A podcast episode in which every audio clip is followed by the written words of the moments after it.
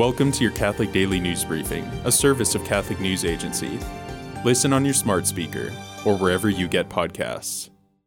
The Diocese of Charleston has filed a suit against South Carolina, challenging a state amendment that prevents public funds from going to private schools.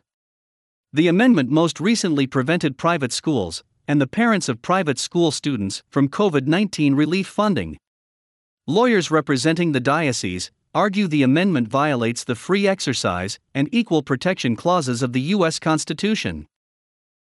The remains of servant of God Father Emil Kapaun will return to Kansas, 70 years after his death. Kapaun was an army chaplain during the Second World War and the Korean War. He died in a prison camp in 1951 at the age of 35. Capon was born and raised in a rural community north of Wichita.